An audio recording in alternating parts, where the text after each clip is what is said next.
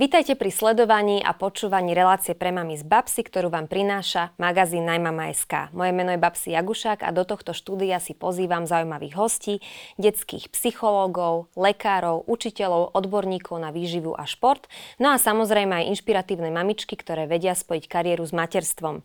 Rozprávame sa o všetkom, čo zaujíma, ale aj trápi moderných rodičov a ich detí. Dobré vzdelanie je základom prosperity a zdravej budúcnosti našich detí. Ale čo si pod kvalitným vzdelaním vlastne môžeme predstaviť počet titulov pred menom a za menom, množstvo získaných informácií alebo dobrý prospech. Našemu tradičnému vzdelávaciemu systému sa často vyčíta, že je skosnatelý a že jeho princípy stoja na veciach, ktoré nereflektujú súčasnosť, ktoré nereflektujú to, akú žijeme dobu, aké máme hodnoty a aké máme vlastné preferencie. Zase na druhej strane o alternatívnom školstve sa často hovorí, že je experimentálne a že neprináša nejaké merateľné výsledky výsledky. O tom, aké benefity prináša alternatívne školstvo do tradičného školského systému, sa dnes budem rozprávať s mojimi dvomi ctenými hostkami. Vítam medzi nami Máriu Herdovú, riaditeľku základnej školy Zlaté Moravce. Dobrý, Dobrý deň. deň a Kristínu Belicovú, tvorkyňu hravej edukácie, bývalú športovkyňu a trénerku Zumby a tiež vášnivú predsvičovateľku jogy pre deti a dospelých. Ahoj, vítaj. Ahoj, ďakujem tak e, začali sme tým, že aké sú také tie hlavné rozdiely medzi e, tradičným a alternatívnym vzdelávacím systémom. Ja by som rada spomenula jeden výrok, ktorý povedal pán Miron Zelina, slovenský psychológ a tiež pedagóg a ten tvrdí, že na Slovensku by sme mali mať čo najviac alternatívnych škôl, aby sme získali čo najviac ciest, ako deti viesť, ako ich vyučovať, ako ich vychovávať. Zároveň ale tvrdí, že vzdelávanie by nemalo mať až príliš veľa slobody a že by sme s deťmi nemali robiť veci, ktoré sú nevedecké. Čiže v čom je ten náš súčasný vzdelávací systém trochu skosnatelý, zastaralý a prečo by po tých x rokoch sme mali prejsť nejakou výraznejšou reformou, pani riaditeľka? Ďakujem za slovo. No, ja som eh, sa narodila v období socializmu, čiže vyrastala som v socialistickej škole, potom som eh, začala pracovať v školstve v roku 1987, čiže som zažila socialistickú školu a potom ten veľký boom v 89., keď sme zrazu prišli na to, že všetko, čo bolo staré, treba úplne zbúrať a ísť na novo. A stále sme sa hľadali ako školy. Stále sme niečo chceli e, napodobňovať, stále sme chceli vychádzať teda smerom na východ. Nie, ideme smerom na západ, ale vôbec sme neboli na to pripravení.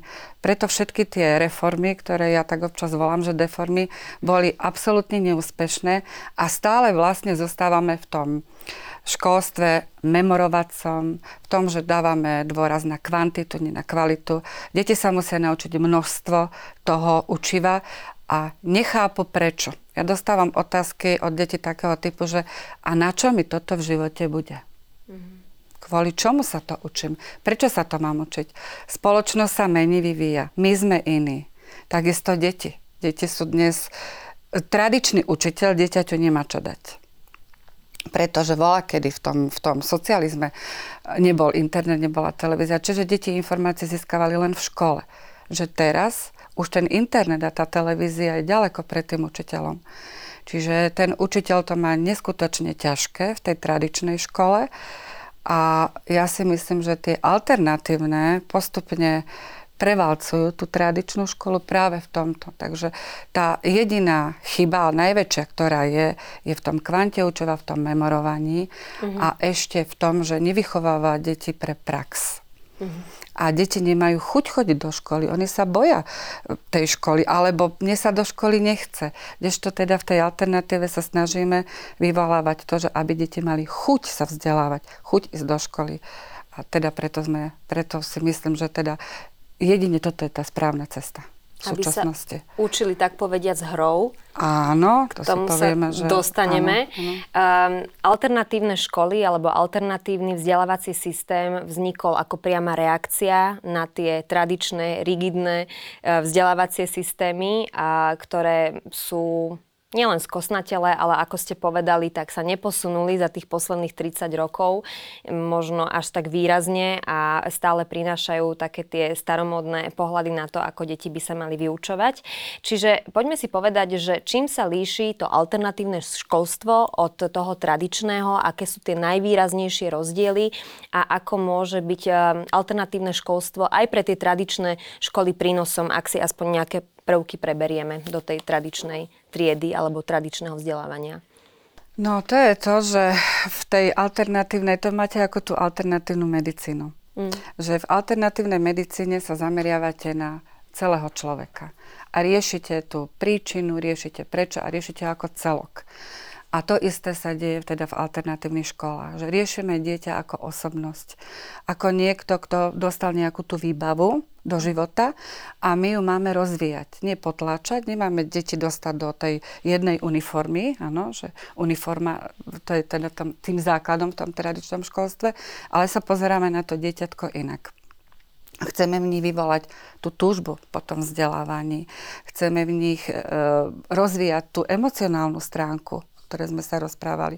Lebo dieťa má svoje pocity, potreby a v tej alternatívnej škole my tie deti počúvame. A keď počúvate ako pedagóg, tak viete, čo môžete od toho dieťaťa, čo to dieťa potrebuje najskôr a čo môžeme od neho, od neho očakávať.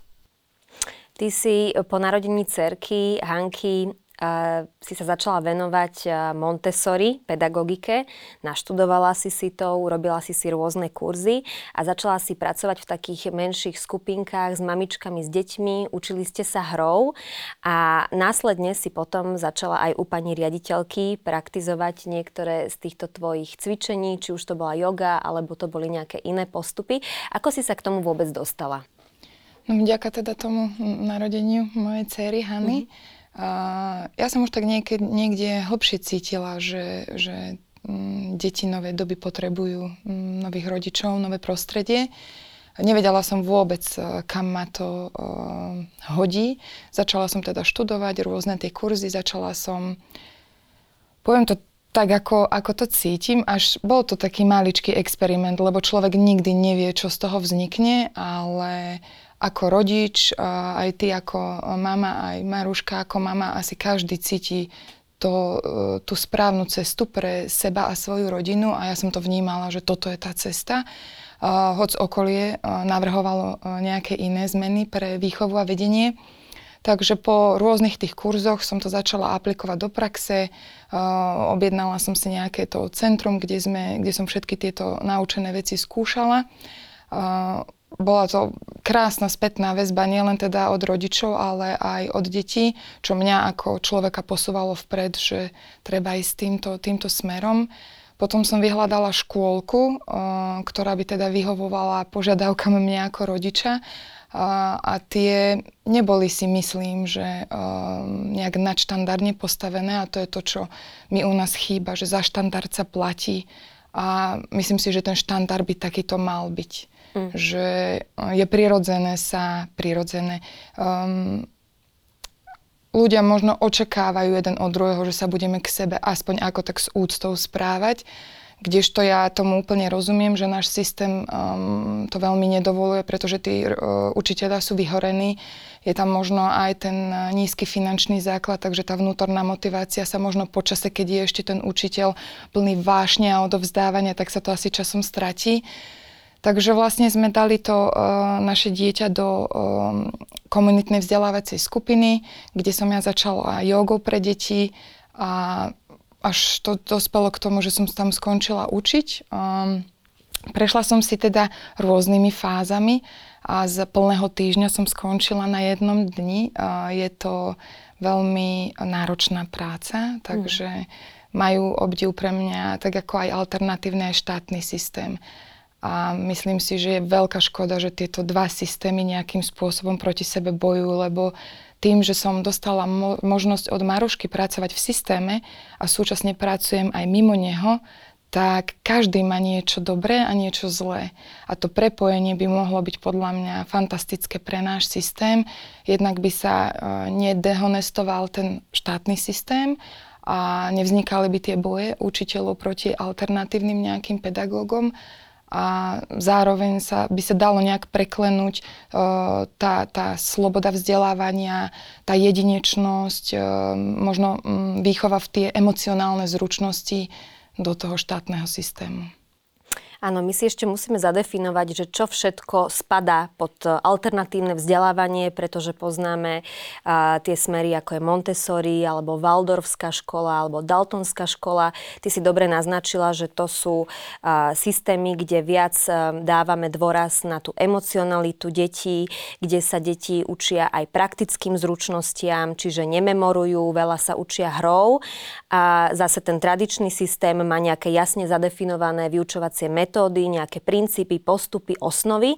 Čiže ako sa vedia tieto dva e, samostatne fungujúce systémy od seba navzájom inšpirovať a čo funguje u vás v praxi najlepšie, pani riaditeľka, pretože vy máte takéto Áno, triedy my máme v škole, teda, triedu. Áno.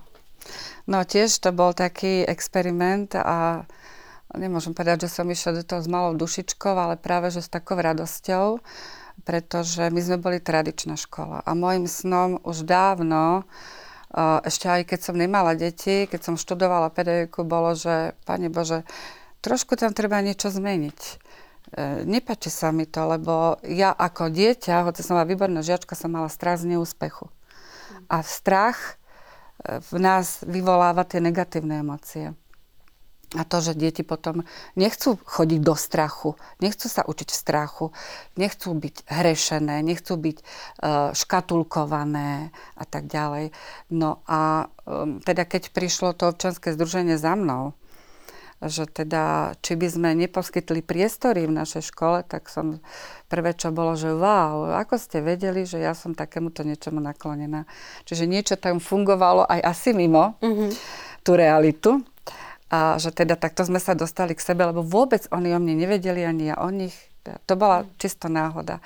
No a ako to sklbiť? No tak samozrejme, že boli e, tam viac e, zo strany kolektívu, bolo viac proti. Uh-huh. To, že hneď tie predsudky, alternatívna trieda, nevychované deti, drze deti, hlúpe deti. To sú tri také faktory, ktoré, ktoré väčšinou si tak akože spoja niektorí ľudia, ktorí sú nevedomí s tou alternatívou, áno. A nielen asi pedagógovia, aj samotní rodičia. Aj samotní rodičia, aj teda celkovo spoločnosť, aj teda iné riaditeľky. A ty ideš do toho, čo si to tam vytvorila? A prečo si to vytvorila? Bože, veď tie deti budú sprosté. Mm-hmm. Vyslovene teda mm-hmm. týmto, týmto to išlo. No takže, e, keď sme začínali, tak e, sme rozmýšľali teda, že či čisto ideme tou filozofiou tej Montessori, ale keďže doba sa zmenila, tak sme sa rozhodli, že teda z tej, z tej tradičnej školy preberieme tiež niečo a že to spolu sklbíme.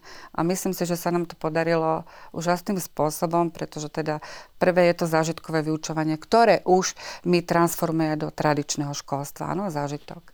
Potom sú tam to e, z Montessori, e, že tam rešpektujeme tie senzitívne obdobia tých detí, hoci aj v tradičnej škole, samozrejme, že nemôžeme učiť prváka to, čo deviataka, že tam teda ten vývin e, funguje a e, potom, že sme teda dávame veľk, veľký dôraz na tú emocionálnu stránku toho dieťaťa. Aby to dieťa sa cítilo v škole dobre, aby malo pocit, že sú splnené jeho potreby. Mm-hmm. Takže to je také, také niečo spoločné. No a keďže ja som bola učiteľkou, alebo som aj učiteľkou etickej výchovy, čiže ja tie alternatívne prvky vyučovania som zavádzala už veľmi dávno do svojho systému. A Ste boli keď, revolucionárka trošku. Áno, a keď deti povedali, že my nechceme chodiť na náboženstvo, ale na etiku pani Šelke Herdovej, lebo tam sa nič neučíme, a keď sa to stalo tak, že sa mi to dostalo do uši, že vy sa nič neučíte, tak to bolo také, že však ideme tam, lebo tam nič nerobíme. Tak som sa spýtala, že no dobre, deti, tak poďme si prečo vieme. Áno, tak sme sa začali teda rozprávať o rôznych teda témach, ktoré a všetko vedeli, no vidíte, a veď vy, ob, vy obsahovo ovládate celé to učivo. A to sme sa učili? Mm-hmm. A toto ste sa učili. A to je učenie? Čiže tá, to bolo také prekvapivé pre nich, že toto je učenie, že my sa rozprávame, my sa hráme, vy sa nás pýtate, my odpovedáme. A tie začiatky boli také ťažké, že tie deti sa mi nechceli otvoriť. Keď som im dala nejakú otázku úplne z bežného života, prečo sa ma to tá učiteľka pýta?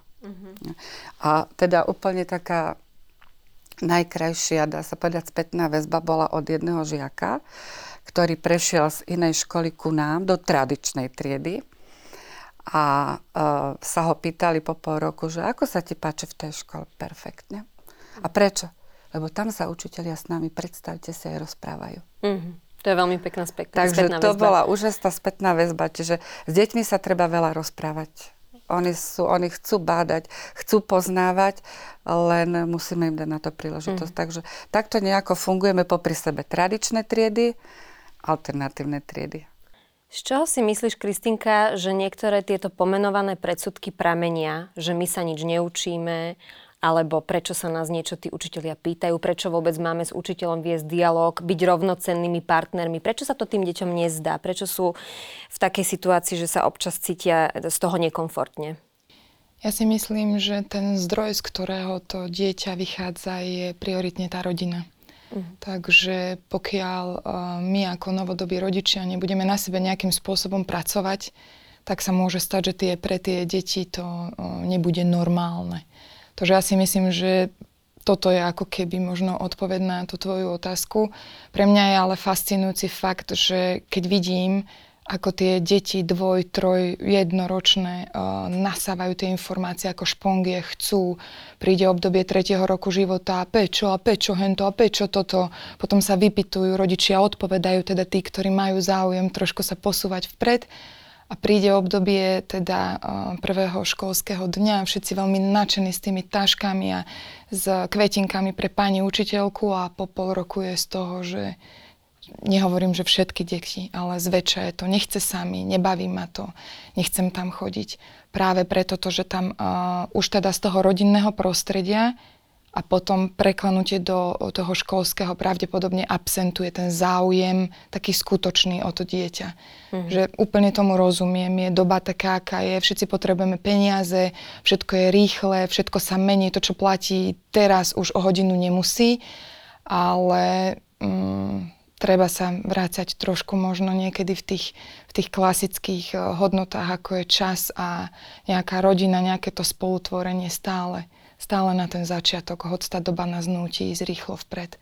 Takže si myslím, že keby Možno by v štátnom systéme úplne stačilo zaviesť nejaké ranné kruhy, kde sa zblíži ten pedagóg s tým učiteľom a je tam naozaj záujem o to, že chcem vedieť, ako sa, to moje, ako sa tie deti v mojej triede majú. Áno, že zblíži sa pedagóg s deťmi. Presne tak. učiteľom. Áno, áno, tak, pardon. Mm, ja som si to vyskúšala vlastne na deťoch, či už v klasickom štátnom systéme, alebo teda v alternatíve a tie reakcie boli úžasné. Pokiaľ tie deti sú ešte malé, tak chcú komunikovať. Už samozrejme, keď sú staršie, tak už je tam nejaká tá zábrana, možno ten strach alebo to prekvapenie, že vôbec sa ma takéto niečo pýtaš.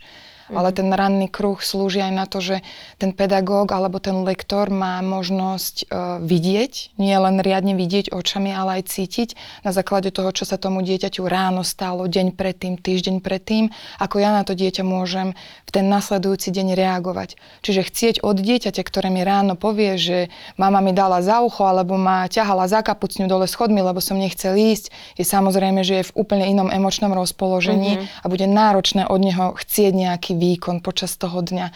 Takže ja si myslím, že naozaj stačí 10 minút, aby ten učiteľ možno vedel aj prečo a zohľadnil všetky tieto aspekty.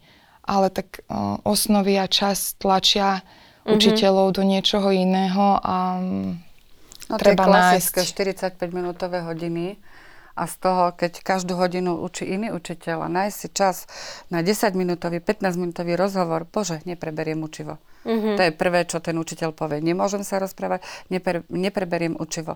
A prečo chceme prebrať to učivo? Pretože sú testy. Mm-hmm. A každého zaujímajú výsledky. Porovnávame tie deti. A pre našu spoločnosť... Učíme ich súťažiť. Súťažiť. A pre našu spoločnosť je úspešný človek, ktorý má dobré známky, ktorý poslúcha, ktorý neoponuje a ktorý ide teda... Je uniformný, tak, inými tak, slovami. Tak, tak. Že Čiže, sa málo áno. dáva dôraz na ten individualizmus áno, áno. detí a na to, že každá detská dušička je úplne iná a každý má nejaký potenciál svoj vlastný, ktorý musí objaviť. Ty si začala cvičiť s deťmi aj jogu mm-hmm.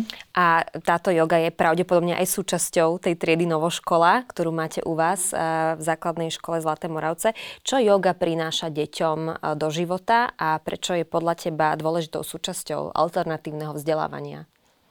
Je to náročná otázka, pretože uh, pojem yoga má každý vysvetlený úplne inak. Mm. Takže ak mám hovoriť za seba, tak pre mňa yoga znamená veľa pozitívnych pojmov. Absolútne za tým nehľadám náboženstvo ani žiadne vierovýznanie, s čím sa žial uh, možno nejaké komunity ľudí uh, v našom uh, systéme, na našom území, kde bývame, spájajú. Takže je občas náročné uh, vysvetliť ľuďom, pretože tie deti sú maximálne vnímavé a to, čo im človek prinesie od srdca s tou radosťou, tak to veľmi s ľahkosťou príjmu. Takže ten aspekt je zväčša rodič, ktorému je potrebné to vysvetliť. Uh, deti sú ako keby som to nazvala možno aj yoga, lebo pre mňa yoga znamená som tu a teraz. A oni sú pre mňa zatiaľ jediné bytosti, ktoré toto dokážu. My ako dospelí ľudia sa učíme fungovať tu a teraz. Samozrejme, môže to znieť ako kliše, teraz je toho plný svet, treba byť tu a teraz, ale to je tá cesta. Pretože ak sa budem vráciať do minulosti alebo budem ďaleko v budúcnosti, ťažko si užijem ten moment alebo vyrieším veci, ktoré sa mi teraz dejú. Takže čo sa týka tej jogy, eh, ja som ju poňala dynamicky práve možno naopak, aby som zbúrala nejaké dogmy ľudí, že yoga znamená, že si sadnem, spojím si ruky do meditačnej pozície a teraz rozímam. Deti sú dynamické a ak sa chceme im prispôsobiť alebo ich tempu, čo už ja môžem byť pre nich stará štruktúra, tak treba napredovať. Tak si myslím, že keď to ten človek poňme týmto spôsobom, že aj sa prispôsobí deťom a im odovzdá niečo, čo si on myslí, tak to fungovať môže. No a tú jogu som začala prepájať s tou edukáciou na začiatku sú tie deti zo všetkého také nadšené, ale postupne, keď príde stereotyp, už ani ja som nebola pre nich niečo wow, úžasné, som prišla, žrali ma so všetkým od hora až dole, takže som začala rozmýšľať nad tým, ako ja môžem seba posunúť, aby som opäť naštartovala ten oheň vnútornej motivácie u nich, napríklad aj s tým cvičením. Takže sa podarilo zložiť nejaké básničky, ktoré som pomenovala podľa uh, zvieracích uh, názvov a asana pozícií z jogy, čiže konkrétne a som sa... nájdeme. Áno, takto v knižke Mala Hania tak uh, každá tá báseň má nejaký, nejaký ten edukačný rast. Takže som sa to snažila tie deti, keď som videla, že je problém už s koncentráciou, tak som e, deti, deťom dala voľnosť na cvičenie, behanie a ako keby um, tá hodina nebola úplne v tomto štrukturovaná a keď som videla, že už je čas sa nejakým spôsobom stíšiť a zavolať ich do kruhu, tak sme si začali tie básne rozoberať. Takže takto som vlastne začala prepájať to cvičenie s, s tou jogou. Je to podľa mňa pre všetky deti, ale dnešná doba z každej strany je počuť ADHD, Asperger, rôzne tieto mm, spektra a čo som sama z praxe videla, že deti, ktoré majú problém s koncentráciou, tak pre nich je tento spôsob vzdelávania úplne najideálnejší. Uh-huh. Pretože je tam začlenený pohyb s tým vzdelávaním, zároveň zážitkovou formou. Preto aby som sa nebala ani tých osnov, lebo tá skúsenosť ukazuje, že tie deti sú schopné sa tú látku za ten deň naučiť, len je umenie nájsť ako. No, myslím si, že v tej alternatíve sa naučia veľa viac. Lebo sú tam dlhšie aj bloky, áno, že? Tam áno. napríklad Waldorf to má, tuším, rozdelené tak, že majú 120-minútový blok, kedy sa učia matematiku alebo fyziku, že nie je to rozdelené na tých 45 minút a že zase je to nejakou zážitkovou formou, nie že idú sa von prejsť, tam si hovoria, čo vidia, sledujú hviezdy, povedzme večer. Áno, áno, že u nás tie deti vlastne ráno, na tom rannom kruhu, keď sa stretnú, tak tá pani učiteľka si vypočuje čo, lebo tie deti chcú rozprávať o tom, čo videli a zažili. Mm-hmm. A učiteľka toho, tých maličkých detí vie o tej rodine všetko. To dieťa prezradí úplne všetko. Na tri rodičov. Nabonzuje. Na tri, ale že vo všetkom. Áno. Takže mm. my o tých rodičoch vieme teda fakt možno, že aj to, čo by sme nechceli vedieť. No a tá učiteľka vypočuje to dieťa a teraz tie ostatné deti ako keby s ním spolu cítia. Čiže učia sa tam tej empatii, áno. A teda keď e, to dieťa, ja neviem, zažilo niečo zlé, že je smutné a tak ďalej, tak všetci mu prejavia určitú tú spolupatričnosť.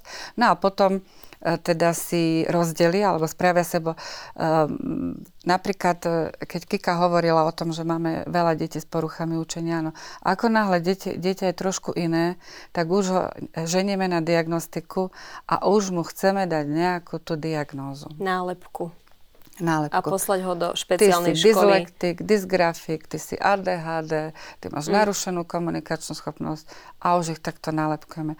A pritom, a to dieťa potom si povie, a však, a však som ADHD, a však čo sa budem snažiť. No.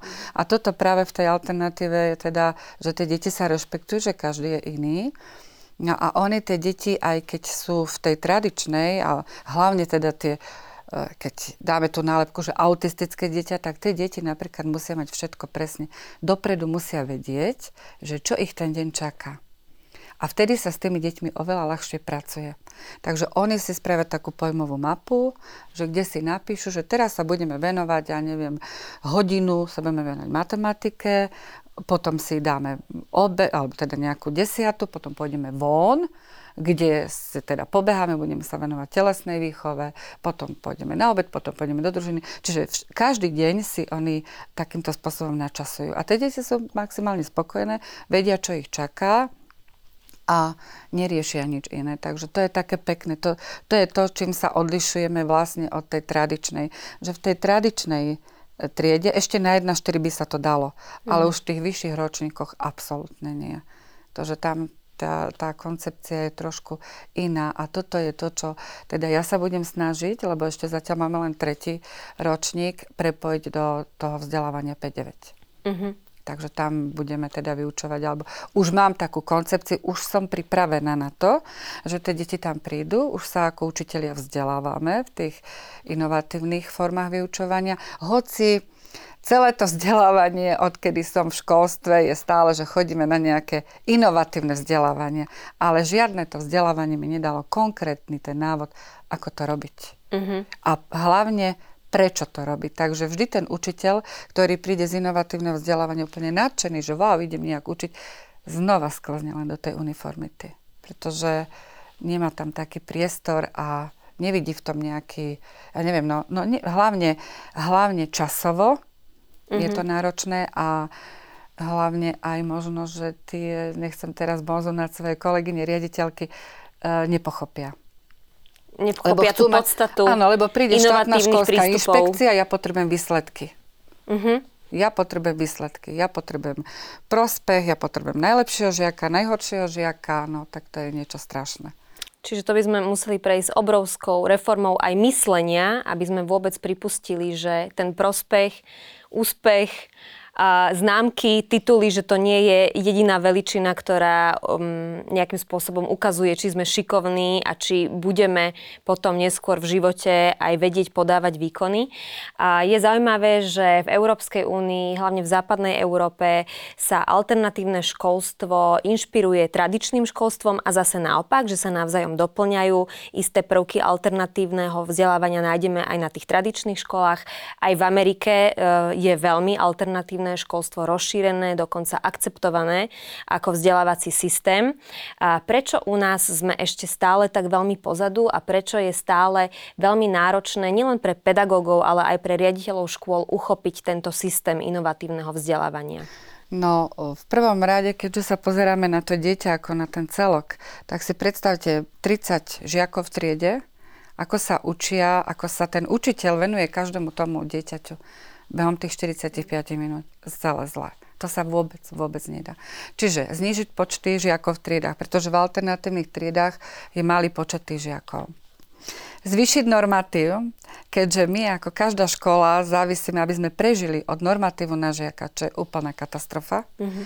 Pretože ja keď mám v triede 15 žiakov, ale chcem im dať kvalitné vyučovanie, nemôžem, musím tam naplniť tú triedu na 25 alebo na 29 na vyšších ročníkoch, aby som ja vyšla. Mm-hmm. Áno, aby som s tým rozpočtom e, celý ten chod školy, pretože ja dostanem nejakých cca 1400 eur na žiaka na rok, Uh-huh. A teraz z toho mám zabezpečiť celý chod školy, to znamená platy, materiálno-technické vybavenie, pomôcky, energie a nehovorím o iných prevádzkových nákladoch. Takže to sa absolútne nedá. Toto by si myslím, že toto by sa malo zmeniť. A keďže teraz ide nejaké to nové kurikulum znovu, tej reformy. Ja fandím tomu, aj fandím tým ľuďom, ktorí sú na ministerstve, lebo si myslím, že sú tam otvorenejší ľudia tým alternatívnym formám, že chceme ísť do tej alternatívnej formy, ako povedal aj Miron Zelina, že chceme, aj robíme niečo, ale na druhej strane navýšime počty žiakov v triedach. Mm-hmm. To je úplná katastrofa. Mm-hmm. Takže toto nám spravilo školstvo v súčasnosti. Že keď bolo menej, ešte sme navýšili. Tak ako, je, ako ja môžem sa venovať individuálne tomu dieťaťu? Ako sa môžem venovať všetkým tým rodičom? Lebo v tej našej alternatívnej škole rodičia úzko spolupracujú s učiteľom. Tam je to prepojenie učiteľ, rodič a žiak. Čiže tie isté prvky toho, to, tej výchovy, dalo by sa povedať, vzdelávania asi nie, ale tej výchovy ten rodič by mal využívať aj doma. Takže tí rodičia, naši rodičia sa vzdelávajú spolu s tými deťmi. A máme úžasných rodičov. Zatiaľ teda nemáme nejaké, nejaké problémy. Ale toto je to, že e, teda nie, nedá sa to. Viete, kvôli, kvôli týmto absolútne, hm, nepoviem, že banálnym veciam, lenže to mm. školstvo tiež nemôže samo ísť hlavou proti múru, pretože nemá na to financie. Som rada, že spomínate práve ten rozpočet na dieťa, pretože mnohé alternatívne školy sú už dnes na Slovensku dostupné, ale sú súkromné. Takže ľudia iba z tých lepších pomerov si ich vedia dovoliť. Deti, ktoré sú z rodín, ktoré sú bodnicnejšie, tak navštevujú veľakrát takéto školy a potom z nich veľmi benefitujú. A čo môžeme ale ako rodičia, ktorí nemáme možno až tak veľa peniažkov na účte urobiť, aby sme to alternatívne vzdelávanie doniesli do rodiny rodiny napriek tomu, že naše dieťa navštevuje tradičnú školu? No, chce to zmenu myslenia v prvom rade podľa mňa. Uh, len skúsenosť aj ukazuje, že dá sa, ako, ako ja ako rodič, keď si teraz v tejto chvíli predstavím, že by som mala dieťa v štátnom systéme, uh, dalo by sa komunikovať s tým učiteľom na tom, čo mne záleží a na tom, čo mi nezáleží. Ja si pamätám, že moja mamina bola tento typ rodiča, takže vidím, že to ide. To znamená, že ak bol nejaký, nejaký prúser alebo uh, uh, hodnotenie um, možno neadekvátne zo strany učiteľa, tak e, to moja mamina riešila, že je to pre ňu v poriadku. To znamená, ja ten pocit bezpečia, že niekto za mnou stojí, kto mi rozumie, lebo mne ako dieťaťu to nedáva zmysel, tak tam bol. Mm-hmm. Čiže myslím si, že toto by mohla byť tá forma. Ale ja napriek tomu stále verím, že aj v tom systéme by to šlo. Rozumiem všetkým prekážkam, úplne to chápem, ale je to zase podľa mňa obrovský extrém na tých tradičných učiteľov. Teraz sa to všetko na nich válí, že by to mali spraviť. Že možno keby sme pochopili, ocenili aj toho klasického učiteľa a prišli s minimálnymi návrhmi, dobre, stačí iba kruh, keď budeš robiť. Uč si podľa seba celých 7 hodín, že aj tá voľnosť, aj tá pozvolnosť v tom si myslím, že by mohlo byť riešenie. Lebo teraz prídu obrovské reformy, tak ako bolo, že e, je potrebné, aby bolo minimálne pedagogické minimum v tých škôlkach, aby učiteľi boli vzdelaní, potom vysoká škola, je to veľa. Je to veľa na toho človeka samotného. Mm. Takže ja si myslím, že so zavádzaním nejakých takých čiastkových pomocných barličiek do toho systému by možno ani ten učiteľ nemal taký odpor voči to, v tej alternatíve ako teraz. Nám sa to vlastne podarilo. Samozrejme v alternatívnej triede, čo má Maruška ako školu, tie učiteľky rátali s tým, že ja tam prídem, ale predsa to musí byť nepríjemný pocit, že si tam okrem tej projektovej výučby, ktorú tam vykonávam, si tam ponovom sadnem a tú hodinu pozorujem a zvyšné dve hodiny máme akoby takú takú konzultáciu z celého dňa. Takže rozumiem tomu, že pre toho človeka to musí byť úplne nepríjemné, že tu je niekto, kto niekde vzadu, hoď je priateľský, ľudský, ale asi kontroluje moje Narúša správanie. integritu Presne triedy, tak. ale aj učiteľa. Takže hoď tak komunikácia predtým bola, že poďme byť autentickí, skúste si ma predstaviť, že tam nie som. Ja som tu není od toho, aby som ja hodnotila to, čo vy robíte, a to je tá, podľa mňa, ten ľudský prístup a tá pomoc, lebo sama som rodič, sama som si uh, vyskúšala aj alternatívu, aj systém, vidím tu plusy, tu minusy a celé sa to proste sklbiť akýmsi spôsobom dá, len nie tým extremistickým spôsobom, že poďme teraz všetci rovno do alternatívy a meňme to a potom to padne na tom, že no nedá sa to. Jasné, že sa to nedá, keď je toho naraz strašne veľa. Uh-huh. Takže možno aj toto by bol spôsob, keby boli ľudia, ktorí by, hoď sú externe platení, postupne počas celého roka zavadzali do tých tried nejaké takéto maličké zmeny. To si myslím, že by tá cesta bola. Kde by sa aj ten učiteľ cítil komfortnejšie, necítil by sa ako pri nejakej kontrole, ktorá ho prišla zbúzerovať, ako to mm-hmm. učí, ale pomôcť mu, ako inak sa to dá. Možno keby ten učiteľ sám videl výsledky, že tak 45 minút teraz do tých detí drtím e, násobilku ale vidím, že po mesiaci uh, učenia zážitkovou formou to ide aj tak. Ja si šetrím tú svoju energiu, nekričím, nenapomínam, nemám v triede hluk a výsledok je. Tak buďme konkrétni ešte e, na záver, že čo sú tie malé prvky, ktoré každá tradičná škola by si mohla integrovať do svojho vzdelávania, že čo nie je také úplne bolestivé a s čím sa dá začať. Tie ranné kruhy sme spomínali. Ten ranný kruh, potom či už sú deti e, s poruchami alebo bez poruch, myslím si, že um, štruktúra dňa je nápomocná pre každého. Takže nejaké uh, myšlienkové mapy, ktoré možno zaberú naozaj e, 5 minút tvorby, zase by som um, apelovala možno na to, aby sme zapájali tie deti, aby ten učiteľ nebol na to sám. To znamená, ak ja mám niečo ako učiteľ prebrať, kľudne môžem do toho zapojiť celú triedu a spolu podielať sa na tvorbe tej Čiže hodiny. taká rovnocennosť väčšia medzi učiteľom a žiakom, čo nie je tiež úplne rozšírené u nás na tých slovenských školách. Pani riaditeľka? A dať takú, uh, prejaviť tým deťom dôveru. Uh-huh. Ja ti verím, že to dokážeš.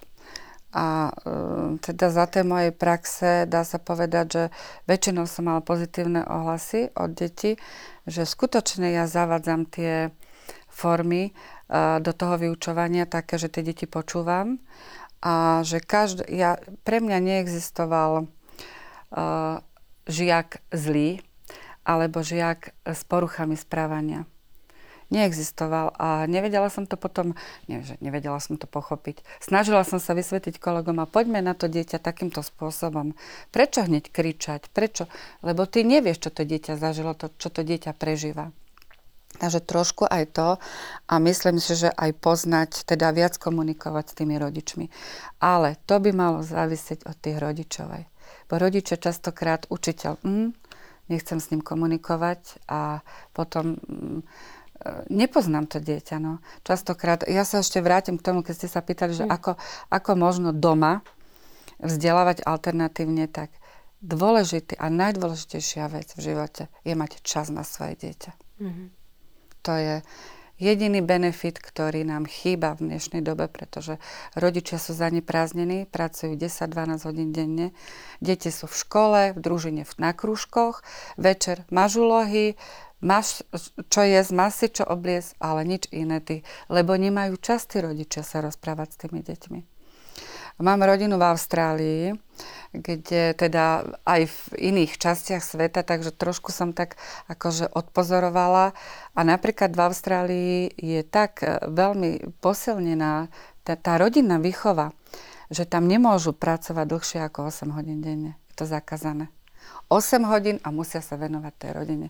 A to si myslím, že to by malo sa vrátiť aj ku nám. A to majú aj škandinávske krajiny, pretože ja mám kamarátku v Dánsku, ktorá končí o tretej po v práci a býva posledná, alebo medzi poslednými, ktorá svoje deti vyberá zo škôlky a zo školy. Čiže máte pravdu, že ten čas strávený s rodinou je na nezaplatenie a najviac sa deti učia aj tým, že kopírujú svojich rodičov. Takže keď si rodičia nájdu ten čas, rozprávajú sa s nimi a Nemôžem, sú otvorení, majú spoločné nemôžem zážitky. Ja, áno, nemôžem chcieť, aby moje dieťa bolo iné, ako som ja. A hlavne v tom detskom veku. Viete, alebo aj v tom, ja neviem, tak mám, ja učím väčšinou tých tínedžerov, čiže mm-hmm. na tých vyšších ročníkoch. A ako môžem ja dieťaťu zakázať napríklad takú banalitu, že fajčiť, keď doma fajčí celá rodina? Mm-hmm. Takže tam absolútne učiteľ nemá žiadnu šancu. A pokiaľ s tým rodičia sú stotožnení, tak nech teda fajči moje dieťa. Alebo ako ja môžem dieťaťu zakázať, že počúvaj, nefajči. A ty fajčíš? Fajči. Príklad je dôležitý. Ale hovorím, jediný ten benefit je čas, ale čas nielen rodičov, ale všetkých nás. My nemáme na seba čas. My nemáme, na seba, my nemáme čas na kamarátov nemáme čas na rozprávanie sa s mužom napríklad večer, prebrate si to, lebo tak prídeme unavení z tej práce, že jednoducho nemáme na to ani silu, ani chuť, ani čas. A možno práve tá joga by nám pomohla. Sprítomniť sa minimálne. Áno, ja si myslím, že tá joga je teda o Maruška, tomto. je tu silné prepojenie, lebo akorát v tej knižke veľakrát tam apelujem na ten čas a nebudem uh, moralizovať, lebo sama mám s tým problém. Niekedy ten čas si vytvoriť tak, aby bol efektívny, ale to už každý tou prácou na sebe. Tie priority si musí každý stanoviť v živote sám. No. Ďakujem veľmi pekne, že ste prišli porozprávať o vašich skúsenostiach, ako to funguje u vás na škole, ako sa ty snažíš pedagógom pomáhať, aby boli k deťom bližšie. Verím, že aj nové kurikulum prinesie množstvo zaujímavých návrhov a že sa podarí tieto návrhy dostať do praxe. Ďakujem, že ste prišli a na vás sa teším opäť o mesiac. Majte sa krásne. Dovidenia. Vy.